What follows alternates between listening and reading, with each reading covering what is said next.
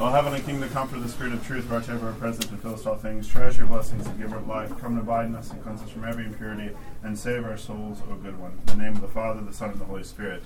Amen. Amen. So, just a few house cleaning things at the beginning here. Because of the announcement I made about an all parish meeting, uh, that means that we're losing the very last uh, day that we have on the calendar. Today is, what is today? It's March 5th, right? Mm-hmm. So we have three classes left. Hmm. I'm sure at some point, about four classes ago, you were like, is this ever ending? no. Uh, thank you for being that. guinea pigs. Uh, but today, first, so um, let's see here. I forget which date. Uh, Lynn and I are going to do a class just about, uh, kind of, I'll say, membership at St. Anne's generally. Just kind of what it means to be a member at St. Anne's. Uh, do what?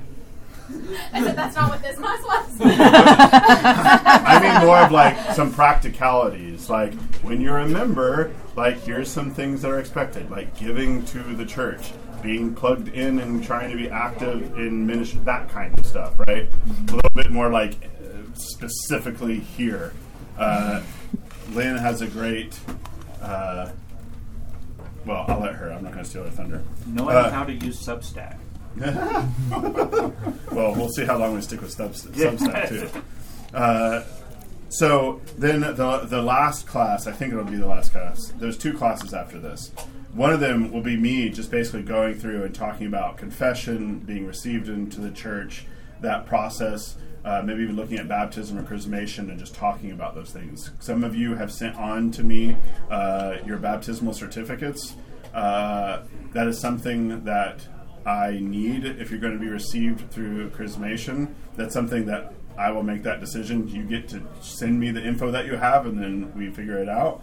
Um, also uh, need, especially if I haven't sat down with you a first time, then we definitely need to sit down the first time. I think I've sat down with just about everybody. Uh, and then a second time, uh, just to see where things are at. Um, of course it is. Joseph, what do you want? I'll be out in a minute.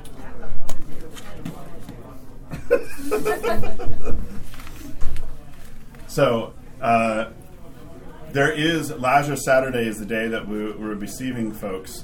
Uh, there might be discernment that I have in talking with you, or, or, you might not be at the place ready to be received at Lazarus Saturday, and that's okay. I've had folks already in the, the classes of catechumens that we've come in, and you've noticed folks have hopped on board later in the process, or uh, have been around, but they haven't really made that decision. I want to be a catechumen. Th- th- that kind of stuff. Uh, we need uh, to just sit down and be able to talk. So if you haven't scheduled scheduled a time with me for the second time to sit down and talk, uh, shoot me an email and we'll figure out a time to sit down and talk. Uh, if we do decide Lazarus Saturday is not the best time, then I would be looking at like Pentecost, uh, and if not Pentecost, maybe something like Dormition or um, maybe even exaltation of the cross. This we're talking about August or September or something like that. I, I really think being able to marinate, and this is something as an encouragement, it, you really need to come to the services or you're not going to understand Orthodoxy. You can read a book, you can watch a YouTube video, but it's the actual praxis and being a part, uh, and as much as stuff that's going to fly past you. I mean, even as being a you know serving as a priest for four years, there's still stuff that is new to me on certain feasts or things or angles or experience you know that you don't know until you experience it, right? So uh, you might be like, we had a whole lot of classes, but I really think part of this is just marinating and be able to be intentional about it because what I've seen. Uh, a lot is folks who will kind of get interested in Orthodoxy, like, oh, this is cool, this is great, you know, there's so much stuff to do, or you know, like it's so neat, or or others like this is okay. My significant other is interested in this, and like okay, I'm kind of here, uh, and sometimes that's guy, sometimes it's it's the gal. That's fine. It's okay to be in process, but it really helps to marinate, uh, to just be exposed for a while. Uh, because the folks that I've seen who like they're here, they're on fire, they're like three or four months in, and then they chrismated, and then like three weeks later they're gone because they're like, man, fasting. ugh, I don't know about that. And then they'll just be gone. They won't talk to me. They won't say anything. They just ghost. There's something about Americans, I think, that we're also like with religion. It's like we're like, oh, I, I sucked it dry, like a vampire. No, I'm not saying this is purposeful. It's just kind of what we do, like binge watching certain things. Like, oh, I watched all that. Now I'm going to go on to the next thing. So just part of building in time and putting some boundaries and saying let's walk on this a little bit slowly that's a good thing for you um, i wanted to ask just in general since we just finished the first week of lent what has your experience of lent been so far Difficult. difficult what has been difficult Uh, keeping in remembrance what uh, what to eat, and then also like not trying to offend people if they like offer you stuff. i would say if somebody's offering you stuff dylan Yeah. just eat it Unless you like, I'm, I'm not talking about the guy like at you know Sonic who offers you. I'm talking about when you go like, what do you want? Well, what do I want? I, I mean, like when you you know go to somebody's home, and like you're in a situation you're not living on your own, right? So this is why all of this requires we fast according not only according to our strength, but also according to like what our living situation is like. Uh, if you're, I hate this term, in a mixed family, as in like Orthodox and not Orthodox, right? Some who are practicing and others who are not practicing. You're going to have to figure out a way to live together, right? Uh, that might mean that you're not fasting in the way that you would desire to fast. And part of you is probably like, hallelujah. And another part of you is like, I really wish I could join that. Sorry, Gribble, no steak. Right. Well, but you're in the like that would be something that we have to, and this is exactly where getting advice, asking a priest, what should I do? And maybe it's like, okay, you can't fast in that way, so how much time do you spend on the internet? This is going to segue. Part of what we're going to be talking about is uh, Terry's going to lead a discussion of just talking about what the Lenten journey is like. Instead, like I've been talking about fasting, almsgiving, coming to services, all those are good things. But that's you can easily kind of make that into this little depart- uh, compartment. You're like, I do these things, and then you're like, spend eight hours binging Netflix, right? That's not the point, right? So you need to get advice or to be able to like maybe what it is is that you cut out meat like you say grandma we need to i need to buy certain things for breakfast and lunch that i will make and i'll take care of it and then i'll eat dinner with you whatever you make That, that, that's what I've been trying to do. See, so there are ways that you can find, uh, especially like you have kids. Like my kids, we have been steadily upping fasting with them, even though they were born and baptized as infants. Right? They're still getting them used to it. Right now, we're on just no meat with them. Right? So, uh, just that's what you do, little bit by little bit. It's better to be doing little bit by little bit than full on trying to act like you live in a monastery because you don't. You've never, uh, most of you haven't even been to one, right? so, any other impressions, concerns, questions? Yeah. it's uh like it there's there's feels like a greater oppression that stops me from wanting to pray as much as to even as before Lent started. To somehow everything's harder than it was before. What do you think that is? Warfare, but Yeah. So one of the things when I was a catechumen was told to me, and I think it's true, and I've seen it time and time again. There is something about being a catechumen that you get an X on your back. There's a target on your back. That there is more, uh, I'll just say, demonic activity, suggestions, etc. And on top of that, when you make a decided effort to actually fight against your passions, guess what? You're more aware of what's going on. You're you're not asleep at the wheel, and you suddenly realize, whoa, this is something that we'll talk about with confession. If you start doing confession, you're like doing the excavation work, right?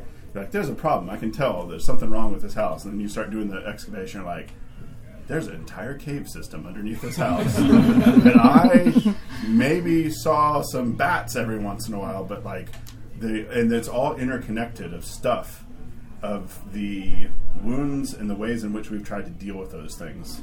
And it can be very. I think this is one way, a reason why people walk away. That's what I was talking about in the homily. Uh, you encounter Christ in the depths, and you are scared out of your wits about what that actually means, because He calls you, and what He calls you to is something pretty radical. It's complete submission to Him, not in Islamic way, but in a true freedom that is like and that's why you need somebody beside you to be like, it's okay that you see all of these things, and we're going to walk through these things slowly and steadily. They're probably going to be with you for a good portion of your life because that's how our wounds are. We've created all sorts of habits and addictions and things that we go to uh, a lot of the times, like we've been talking about, right? Without even thinking, we're just there. so once you start thinking about it and are aware of it and prayerful about it, they start roaring, and then you get a target on your back. So don't also be surprised if you get close to being received and things get a little crazy. And the other, I love it. like the evening services are just beautiful, um, and so I. I was probably not very good at praying before, so maybe that's what helped. But it's just made me more aware, and so you're fine. You're just right there. Uh, I have prayed more often since Lent began than before because it's like every day. Well, we're going to church. We're going to church. We're going to church, and so it's more forefront. And I've, and it's only a week, but I love it. Same experience. It, it, it is a. It, it's definitely true that that uh, the target is on your back, and the, the the devil hates what we're doing in Lent, and and he wants to mess it up, and so people will have car accidents, fender benders. Um, fights with spouses, things like that, as as uh, as you get further into Lent, as you get closer to Holy Week. Oh, Holy Week itself is a oh, it, it, th- things will suddenly blow up at work on something. Um, I, I, had a defendant that decided to skip town and run off, and so all during Holy Week, I was like, I heard the church bells ringing outside, and I'm in a magistrate's office, as we're writing warrants to try to track the lady's cell phone. and like, I'm not in church because this lady took off, and, and that's Holy Week. There's a metaphor. Matt. Oh, um, just kind of like everything you guys are talking about about being more aware, but also under attack. Like last night, I felt um, unreasonably subject to the passion of anger, and um, I was like looking forward this morning to coming back to the hospital. I was like, I need to go to church. Like this is where I'm going to find the healing from it. So it's kind of been this pulling me back in. I, I don't know about you, but if, if I miss a few services, if I'm sick or something, because otherwise I'm here or out of town, right? Like I feel it after a while, like uh, just that at adrift in a way, and just needing that. That's why a good development. This is part of the reason for the catechumen I hear somewhere in the literature, and I don't mean church literature, but just in general, if you want to start a new habit, how long does it take to start a new habit? Six weeks? 30 days, six weeks. We'll just say somewhere in that. Like, more time than you might think. You might think, I have good intentions, and you get Monday, Tuesday in your belt, and like, I have a new habit. Like, no, you don't. You're just motivated. So, we need these habits instilled in us. Because so much of our culture, and then I'm going to tail off and hand this over to Terry, uh, is Jesus in me, and that is true. But the reality is, when it's Jesus in you, it's almost always you and a little bit of Jesus. Because it's really easy for Jesus just to become what you want him to be. He's, metaphorical, metaphorical, like in the air sort of thing. At least for me, like before. Because there was no like action, like grounding it. Right. Because it's your feelings yeah. at the end of the day. So you need to be this is why we have a tradition like here's the practices this is just like a marriage right like marriage is not just like everything is great and i'm in love no it's like there's a poopy diaper like who's going to change it well i did last time well and then you're like it doesn't matter it needs to be done right that your spiritual life is more like that than it is in that kind of like Jesus is my boyfriend or Jesus is my girlfriend, whatever. you know what I mean? The, the, the, the our culture, the way that we talk about God, it's like we have some romantic ideal in the sky that isn't actually. He's not the one who says "follow me" and we follow him. We just kind of follow what we fancy. Any other lasting remarks or impressions? Keep these. discipline. It's what? like a serious discipline that like it's like it's been good, but also like it's gonna sound bad, but it's almost like an inconvenience sometimes because it's like I have to go home before I go to work because I can't like go get food somewhere else mm-hmm. like because I have to have the food at home that I have like made up. So it's like you know, being perfectly honest, there is that inconvenience there. I have to wake up 15 minutes earlier now and do all the prayers. So No, but these inconveniences are. You're in freedom zone right now. I don't know if you realize that. Once you get married and there's kids involved, all freedom is gone. Yes, it's you again. See? See? And with that, What did mom say?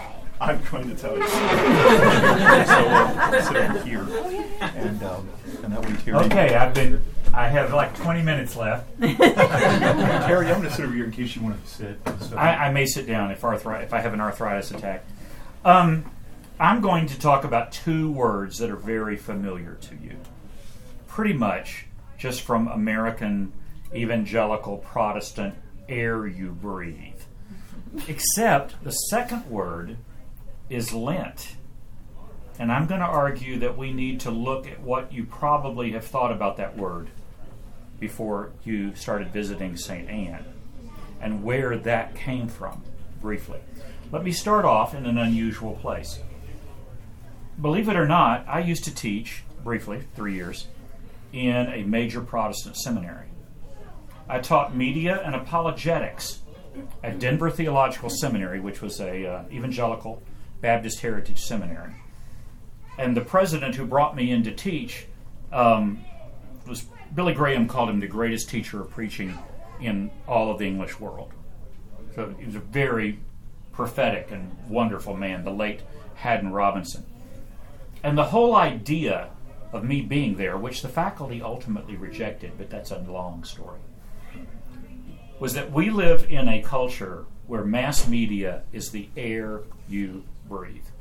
There is an old Chinese proverb that if you ask a fish to write about the story of his life, he will not mention water because the subject is too big for the fish to see. Water is everything. I argue that in the culture we live in today, mass media, screen culture, is now the air we breathe. That defines our humor, it defines our stories, it defines a lot of our schedules, defines a lot of our temptations. So I, I was teaching a class on ministry in the age of mass media. This is right before the birth of the internet. We knew it was coming, but it was not there yet. Try to imagine that. Television was the big issue then. 60 channels of cable was the big issue then.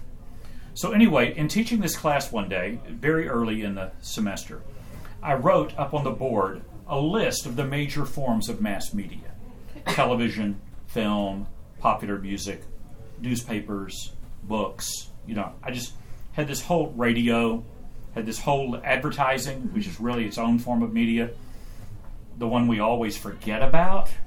But anyway, I had all these things up on the board, and I was talking about why they are the air we breathe. And at one point, I stopped and said, Does anybody have any questions? And I'm speaking to an audience of primarily evangelical men who are preparing for ministry. These are MDivs, future pastors. And down in the front row, there's a guy who was, frankly, he was ticked off. And, and basically, what he said is, Why are we talking about this? I didn't come to seminary to talk about movies and television and all of that stuff. You know, why are we even discussing this? This, says, this has nothing to do with seminary. So I walked over and said, okay. I, I, I sat kind of an, across from him in the front row. Why are you here? What motivates you going into ministry? and he said, discipleship. I went, okay, pretend I don't speak fluent evangelical. What does discipleship mean? And that's our first big word, by the way, for this lecture. He said, well, I want my ministry to actually affect people's lives.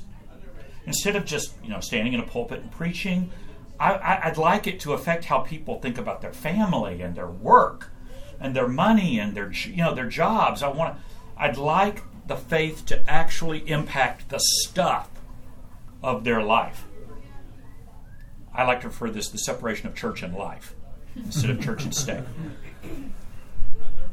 And so I said he was doing a really good job. Evangelicals tend to be very literate on these sorts of things, and, and future pastors are often very charismatic and articulate.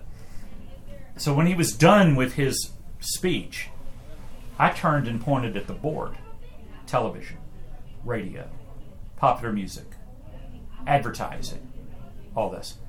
I went, now these guys up here, they don't have anything to do with how your people live their lives, right? They don't have anything to do with the basic stuff of the calendar and the day and the clock and whatever. And on the spur of the moment, I improvised something.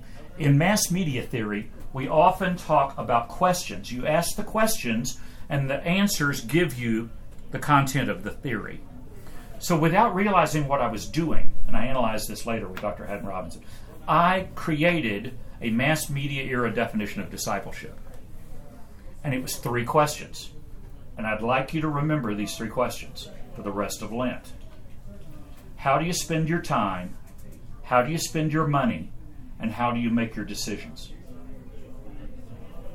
How do you spend your time? How do you spend your money? And how do you make your decisions? Now, there is more to discipleship than that, but there is never less because you're trying to fit discipleship into the clock your wallet, your job, your budget, whatever. And that third factor how do you make your decisions? Friends, we live in a culture that has more to do with entertainment these days than it does newspapers and linear information. It has more to do with flashing images on little screens in our pockets and stuff. How do you spend your time? How do you spend your money? And how do you make your decisions? At that time, in the early 90s, I was arguing if you can face your people in ministry without facing those three questions, you have a promising future in ministry to the Amish. oh, and everybody laughs.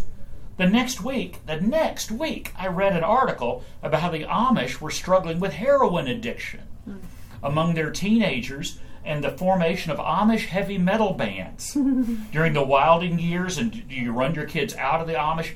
Folks, the Amish have to deal with MTV.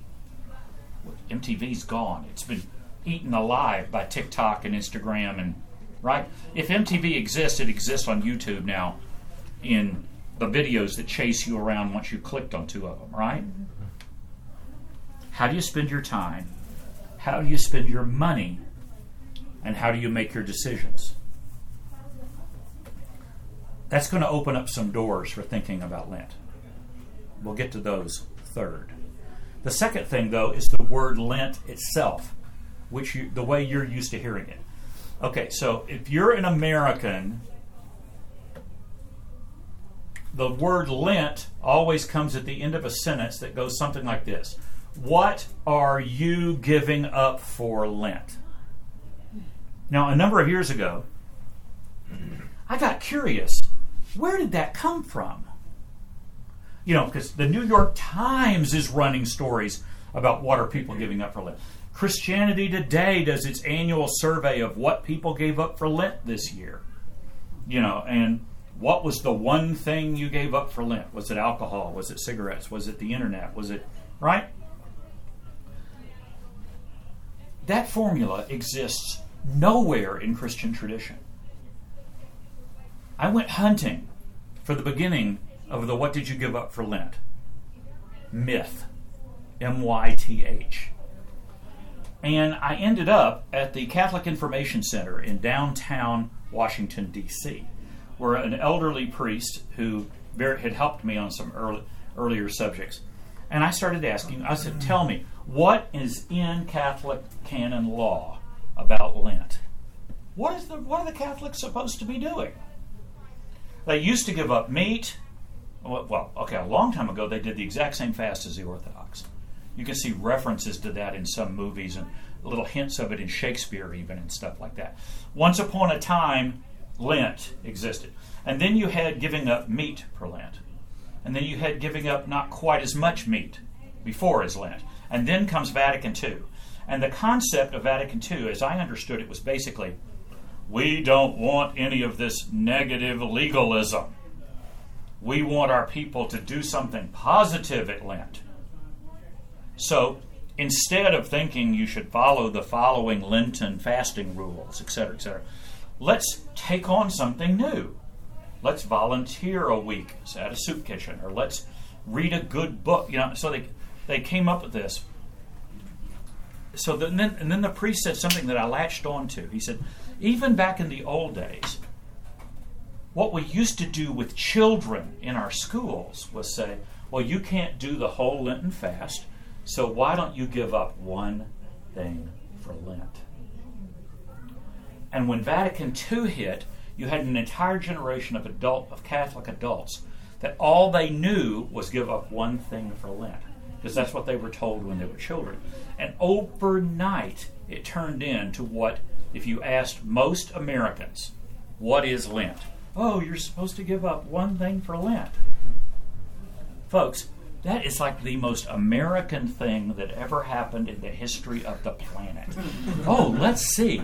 What do I, you know, like, oh, I'll give up uh, Coca Cola and I'll drink Pepsi you know, or, I, or you know, or I'll, uh, you know, I'll give up. Well, you get people trying to give up cigarettes or whatever. But this whole one thing for Lent. Notice how easy the one thing for Lent is to fit into. How do you spend your time? How do you spend your money? How do you make your decisions? It probably doesn't impact that stuff at all. Or if it does, it's just like, just a little. The Catholic priest, by the way, he said, why, why are you asking all these questions? Where, where are all these questions coming from? Well, a, you know me. I'm a newspaper reporter. I'm writing a column about this. And and he says, yeah, but where are you coming at this in terms of the the church history questions? I went, oh, well, I am Orthodox. And he cracked up laughing and slapped the table. And said, oh, you're in a church that still does Lent. That's why you're confused about where Catholics are post Vatican II. You're in a church that still think Lent exists. Yeah, we are. And if you look at orthodoxy and what orthodoxy is actually trying to do with you in Lent, it's going to affect how you spend your time, how you spend your money, and how you make your decisions it's gonna show up in the calendar, isn't it? It's gonna show up in the clock. You do it right, and it shows up some in your wallet. So, I'd like to give you a couple of guides to thinking about Lent for either the first or second time, depending on how long you've been coming to these, or thinking about Orthodoxy, or reading on the internet about Orthodoxy, or whatever we can get to tofu and the other magical stuff later. but first of all, I'd like you to think first about your worship schedule. Now, I gave a version of this talk to a bunch of single guys at Double Dogs a couple of weeks ago because that's who showed up, and it's this really this talk is more geared toward families. To be perfectly honest with you, it's going to affect your worship schedules you're probably not going to be able to do it all. But I would like you to consider making one significant change in your actual home during Lent. Now, if you know the depressing statistics, you know that American families rarely eat meals together. Now, if you do, you're off to a great start in how do you spend your time, how do you spend your money, and how do you make your decisions. I'd like you to consider thinking that once a week, minimum, if you can get it more than that, that's great. We're going to do a different kind of meal. We're all going to sit down and we're going to talk about what are we reading for Lent. Yes, the big word, reading. I think reading for Lent is tremendously important. Something that makes you go over and sit in a chair and focus your mind on something that you're going to find is directly related to Lent. Every year during Lent, I reread C.S. Lewis's book, The Great Divorce. It's basically a series of parables that's C.S. Lewis's version of Dante. And you will meet yourself multiple times in that book. And you will meet your temptations, and you will meet your angers. And as Father just put it, you'll meet the stuff in the caves under your house. The most stunning. Do, do, is who, has anybody here read The Great Divorce? I, Okay, lots have. I'm a passionate C.S. Lewis Yeah. fan. Well, the whole point of the book is that every, you start off in hell.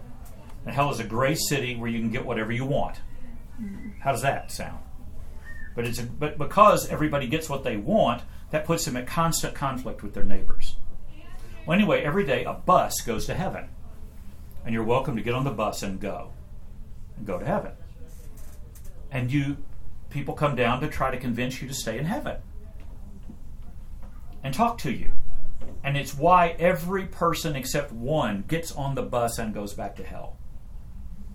Because they still have to consider giving up whatever it was that put them in the gray city in the first place. And some of them are agonizing. The, the most famous chapter is the mother who goes to heaven to get her child who died because she can't forgive God for taking her child.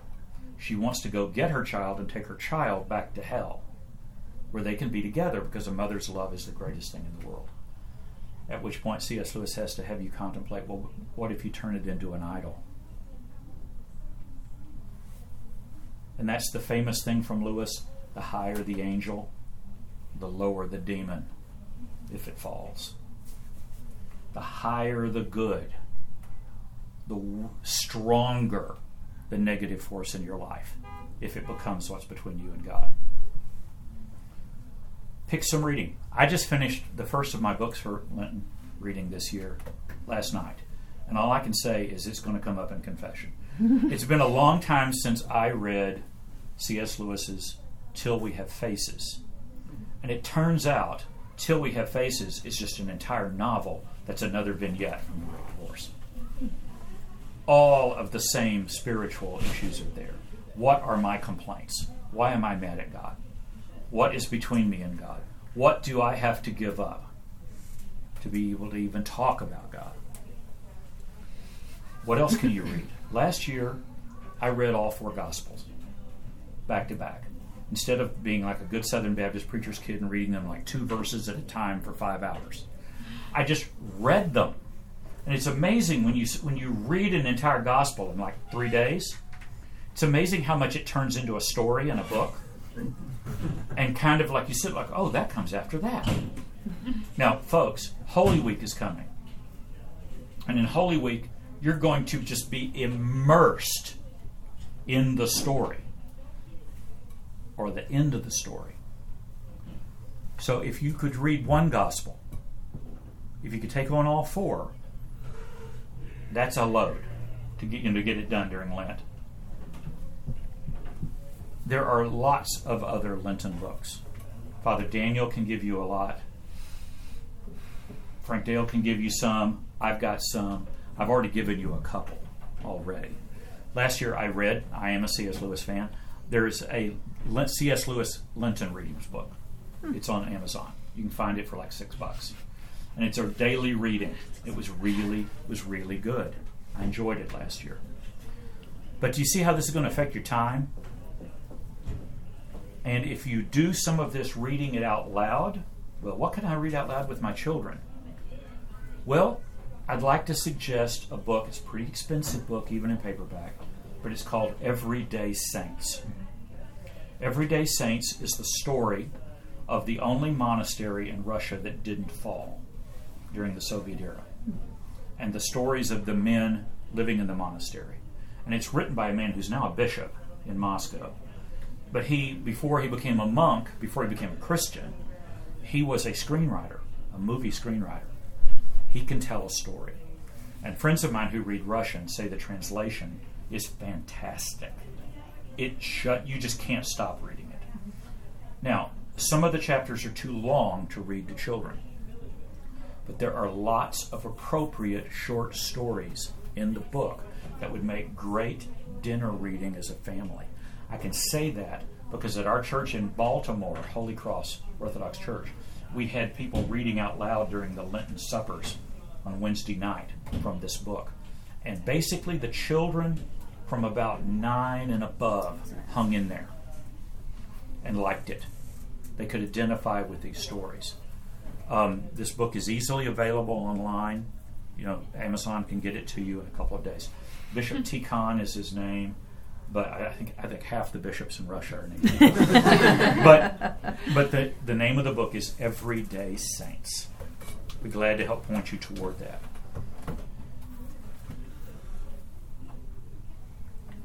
What are you going to do with media? I'd like you to consider thinking about it. Some brave Catholic kids in Colorado a number of years ago, after three of their best friends were bullied into suicide, came up with the idea of taking the big three apps off their phone for Lent. And the big ones now are Instagram, TikTok, and probably Facebook, or there maybe there's something else hipper. Facebook is now an adult thing, I right? think I think Discord is pretty popular too. I don't know if there's an app for that, But, but, take the big three apps off the phone. You're probably not going to be able to live your life without your phone. But here's another one put the phone away after 9 p.m. Have one parent who has to be on emergency call that has the phone muted and can take calls from family or whatever. Put the phones, plug them in in your kitchen, and go to bed with the phones in a different room. This is a great thing for a rule for your family, building this up. One more thing your giving. Well, obviously, St. Anne's has a lot of needs right now, but pick one outside the church, too. My favorite is Second Harvest. We have in our area an absolutely exceptional food bank. I think they have like a 99 percentile of giving goes to the actual product because they have people who donate the money to pay the bills. And they have restaurants and grocery stores and places that help. It's a very good ecumenical food bank. You can look it up very easily. I'd suggest you look at it. And, like, say, maybe you're going to just give them some small amount of money all the way through Lent, and maybe visit them once. Maybe pack your kids up and go visit it. Fry and I used to go every once in a while to a homeless program in downtown Baltimore. And there are still things that happen to us while doing that, like every other month, that come up in con- regular conversation from time to time. Make a symbolic gesture of that. Of course, Father has mentioned that your confession is crucial during this season. In Orthodoxy, and by the way, still in Catholicism, it's canon law, you're supposed to go to confession during Lent. You're not supposed to receive communion on Pascha, Easter, if you haven't been to confession. Approximately 5% of American Catholics go to confession, ever. It's all but gone. Don't let it be gone for you. I know it kind of looms ahead like an obstacle. An all life confession. How in the world do you do that? Well, it's going to take up some of your time. And you have to sit down and kind of think about it. You're going to have to think about the stuff under the house or whatever. You can't tell the priest everything, so don't think you can, but you're going to find out what the key issues are if you really pray about it and think about it. I only have one more suggestion. I'm watching the clock. Walking. What does walking have to do with anything? My brother in law is a professional marriage counselor, um, PhD in psychology of religion, um, was a pastor for many years, Baptist pastor. He will not take a couple on as a client for marriage counseling if they don't agree to walk together every day for at least 30 minutes. What he finds out is what they end up talking about ends up doing about 90% of his work for him. and it, he said it's amazing the number of people, well, this is before this generation, marry people they met in college. And then what happened in college back in the old days was you walked around a lot. And you were at the stage of life where you could be with your friends without having to like have a meeting of Congress to get it all worked out in your schedule planners. Walk. I also find walking to be a good time to pray. My brain, uh, obviously not, that's not my evening walk with Deborah. Deborah and I walk together every day, unless the weather just goes haywire. That's a little easier when you're retired. But yeah, it, it can happen. Go make a goal of three times a week. But if you're walking by yourself, it's a great time to pray. And I have another story I could tell you all about that sometime because basically my prayer life was changed by walking to work one day on Capitol Hill in Washington, passing a young man on the sidewalk dressed as an intern walking to Capitol Hill, drenched in a pouring rain without an umbrella, crying. And God just basically said, Pray for him. And I started praying, and I suddenly realized I have a 1.2 mile walk from the train to my office every morning. And I developed a 30 minute prayer litany that is still in my life today out of the experience of that walk. I know several other people. Uh, one of our godchildren, uh, Peyton Carden, has a walk built into his day as a grad student at UT. And I'm challenging him this Lent to, like, okay, there's your time. God's already carved it in your calendar. Use it. Put something in your mind besides just the first thing that jumps in there. So, two minutes. Are there any questions at this point?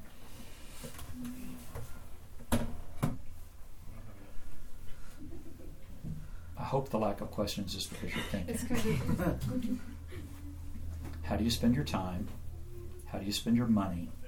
And how do you make your decisions? And it's not about one thing.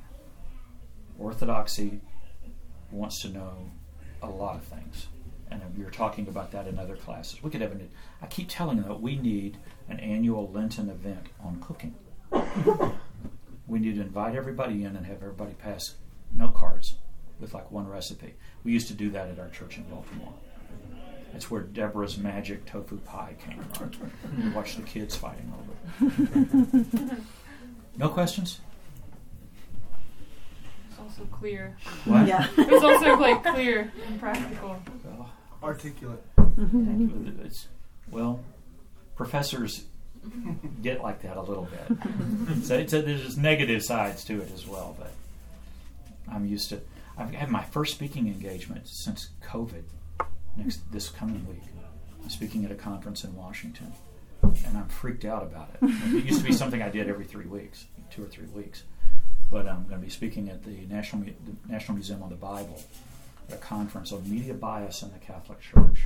Hmm. Ross Douthat is on one of the panels at Oh, the New York yeah. Times, and and it's going to be a That'll be a good an inter- interesting thing. Well, thank y'all. I uh, will see y'all. I'm going to be gone the next two weeks. Uh, Deborah and I, well, I'm going to Washington. Deborah's going to end up picking me up in Nashville, and we're off to see grandkids in Wichita, Kansas for a week. So Deborah and I will miss the next two weeks. But I'll be back. So save your questions, or even better, talk to Father Daniel about it. Let's, Thank uh, you. let's close with a prayer. Okay? Thank you. It is truly meet to bless thee, the Theotokos, and blessed and most